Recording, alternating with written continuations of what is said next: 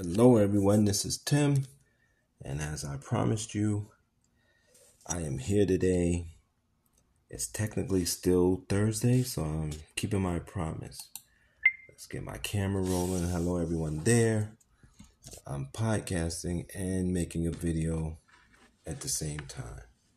Lighting is bad because it's late, and you don't really support me that much, so this is the equipment that I have. So, hello. Today, what are we going to talk about? We're going to talk about what do I have written down? Saving our society. And I don't think this video is going to be as long as you think because it's really very simple. When when a society is so broken down like ours is, it becomes easier to actually save. Um it's it's easier to build on a lot sometimes than to try to renovate uh, a rotted out building. Um, so the first thing you have to do is admit that the place has collapsed. Um, almost every institution that I go to barely works or works in such a way it really doesn't produce anything people are showing up, they're clocking in, they're doing work, they're expending energy, but the institutions that they're in and the situation that they're in is not producing much, or some are producing nothing. Some of them are producing more stress and aggravation and um, killing people, right? Um, uh, I'm pretty sure hospitals are killing more people than they're healing at this point. If not, the numbers are probably close. We were doing 350,000 a year before COVID. People are dying from COVID at the same rates that they've been dying the whole time. On top of that, you have shootings, mass shootings. Um, you have car accidents, which is a larger portion of deaths in the United States than I even realized. They say that that's the leading killer um, car accidents, which is amazing. You just never really stop to think about it because most people we know drive and they come home safe. Um, but you see accidents all the time. Um, so you know, you, you, you have to admit that the place is dead, um, or like we used to say back in Brooklyn, dead and stinking. So you, you do that. Then there are some simple policies that you can enact that would um, help people. First of all, we need people to be more thoughtful. I mean, the amount of thoughtlessness is down to the point where people can't even walk down the street properly. I expend more energy just walking to the store. It's amazing. And the savagery that you see on the street, people blowing their nose on the street, not with tissue or anything, just blowing their nose, people spitting, just out, whether you're coming down the street or not. And um, it's not even like it's a disrespect thing. They see you coming and they spit. You'll be walking, like I'll be walking, and I may be four feet away, and the guy spits that way. And I stop and go around the other way, and they'll say, Oh, sorry. They saw me coming, but they don't realize how savage that is until I react to say, No, that's disgusting. Then they say, Oh, yeah, that's disgusting. So that's where we are. That's the kind of thoughtlessness that I'm talking about. That's the kind of savagery that we're um, living with. So, what you can do is if you are government, local government, state government, federal government, have a website. You all have websites. Have a section on your websites where people can leave thoughts. It could be essays, it could be videos, it could be um, short things. Just people doing something thoughtful, saying something thoughtful. about anything philosophy, art, music, literature, um, political science, right? You might get some ideas, right? And then you just pay them. Pay them for leaving ideas. You can have parameters, say that you have to make this amount of thing will have certain amount of points and if you're writing it has to be the length of this 500 to a thousand words. But pay people. And the thoughtful people will come to your site and you can pay them. You must we must start rewarding um us the people in power. You must start rewarding us. Um you've been punishing us and rewarding the mindlessness and now we're in a zombie situation. And you can't even enjoy yourself because everybody's just insane. You've overdone it and you've overdone it because you haven't had really much of a resistance since the 1970s you just haven't. And you've been running 50 50 plus years running mad with no resistance. So that would train people to be thoughtful. That would reward thoughtful people you'd have more people trying to be thoughtful. Um, and that's one policy you can enact.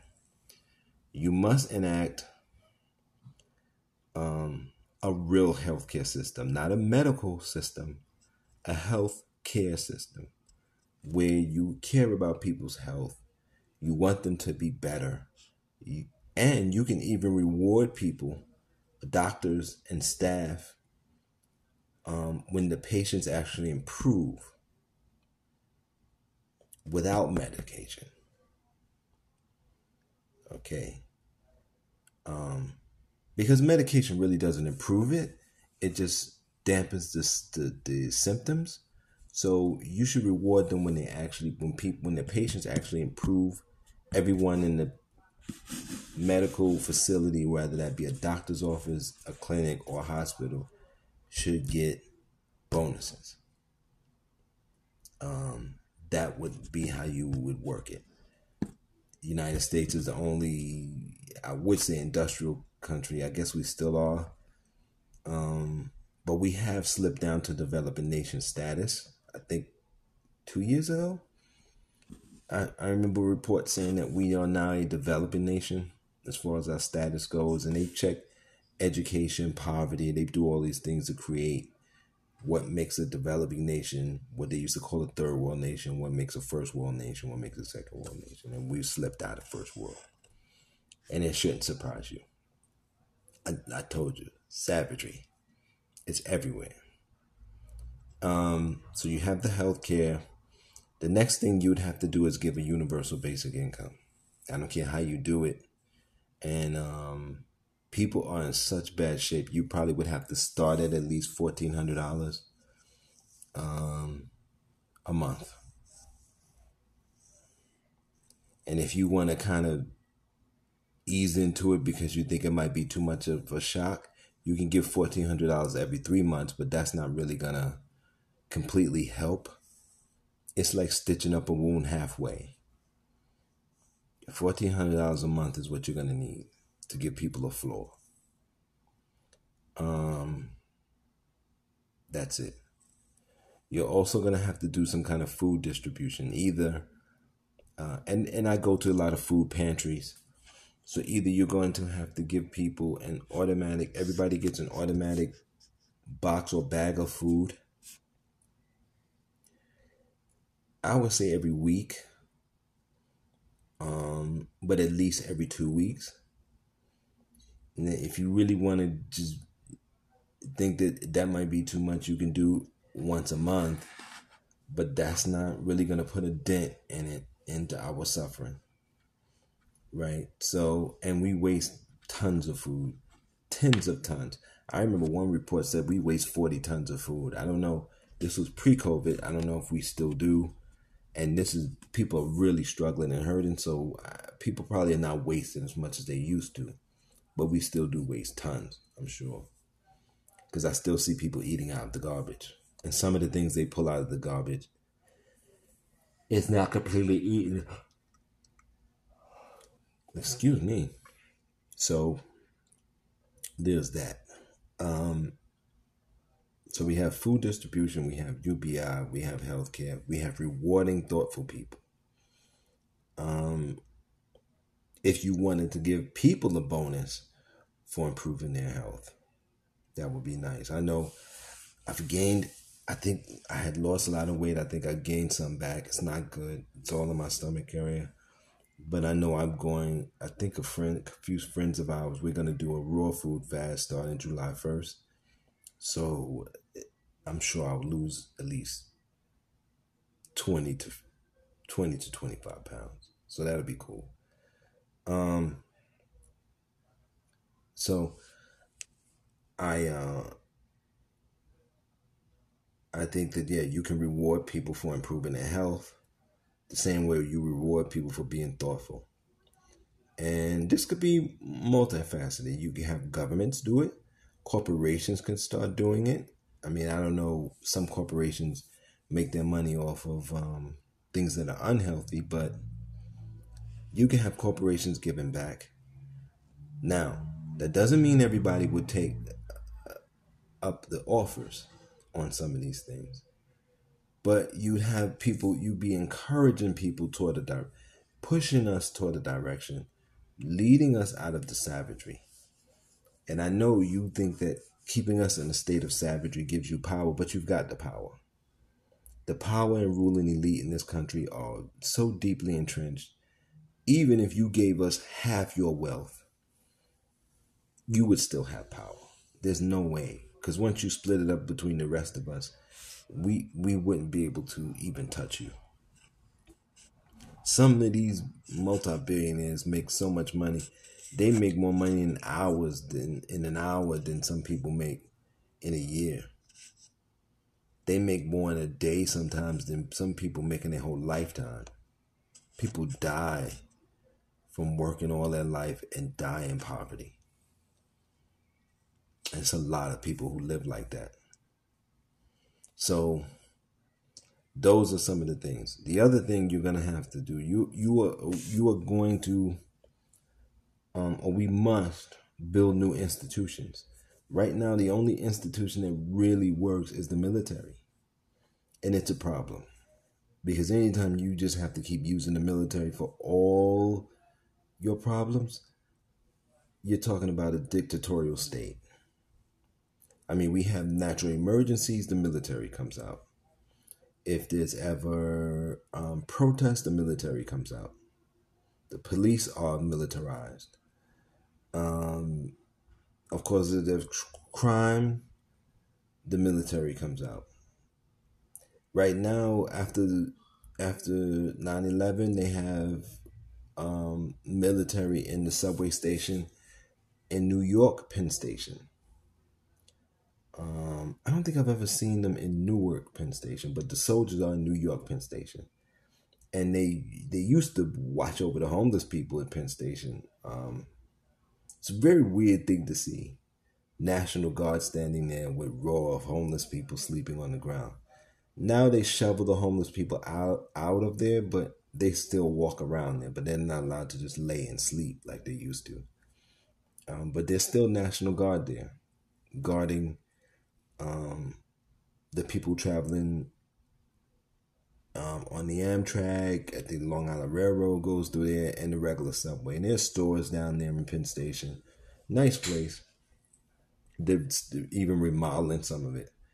And so you can't have the National Guard providing security, the National Guard providing emergency services, the National Guard. You can't have the military providing all of these things and not expect this place to slip into a military dictatorship. Okay, it's, it's it's just it's going to happen. So FEMA should handle emergencies. Okay. They should have the equipment, have the people, have the have the resources to handle emergencies. Um, and the military should fight in wars. That's another thing. You we really don't need to fight these wars anymore. I mean, it's getting ridiculous. We're fighting in wars now just so we can build weaponry. There's no principle behind it.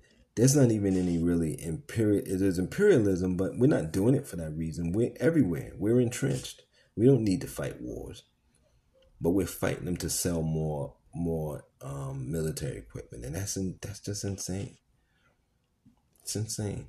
Cut the budget at least in half. I think they said we spend more in the military than the next 10 countries combined. That includes Russia and China. So, what are we doing? What are we doing? So, these are some of the things that we can do to save our society. Now, us, people in the community, on the ground, it's all up to us. And I know you feel tired and I know you feel beaten and I know you feel ground down, but we we must must do our part because if we do our part, everything else will will happen. I don't care how wealthy other people are. I don't care how powerful they are. There are way too many of us and way too few of them, even when you count their law enforcement and even when you really count their military. The U.S. military is only about between one to two million people active, and I guess on reserves. There's 300. There's 320 million. People. I heard somebody say the other day it was 360 million people in this country. But there's at least 320 million people in this country. So, um, again, these are the things that we could do to save the society. Or you can let it slip into what they call barbarism. Or you can just wait around until climate change just knocks everybody to their knees and we're in like Mad Max mode in most of the country with pockets of domes or walled off communities or bunkers that are functional. And I mean, if you don't do something actively to change and make the society function and make it more sane and make it so that human beings can expand, it's going to slip into a real bad way. It's already there. It's already you can look at it. You can look at it, the decay. You see it all around you. Some people don't like to pay attention to it, but you cannot um, ignore it anymore. And this doesn't matter where you live, cities, towns. It's just everything's deteriorating. And so um, I said, I'll do this and say, what can we do to save our society? and it doesn't matter who's in office, who's not in office, who's as far as that. Um, this is something we all must do or perish. And I know if you have children, you don't want that. And I don't want that. I have young people in my family. I don't want that. The older people in my family, all right, we lived our lives. But I, I really, when I look at young people and what we stuck them with, it's really sad sometimes I apologize to young people that I know. Um, so for us not giving them much to work with.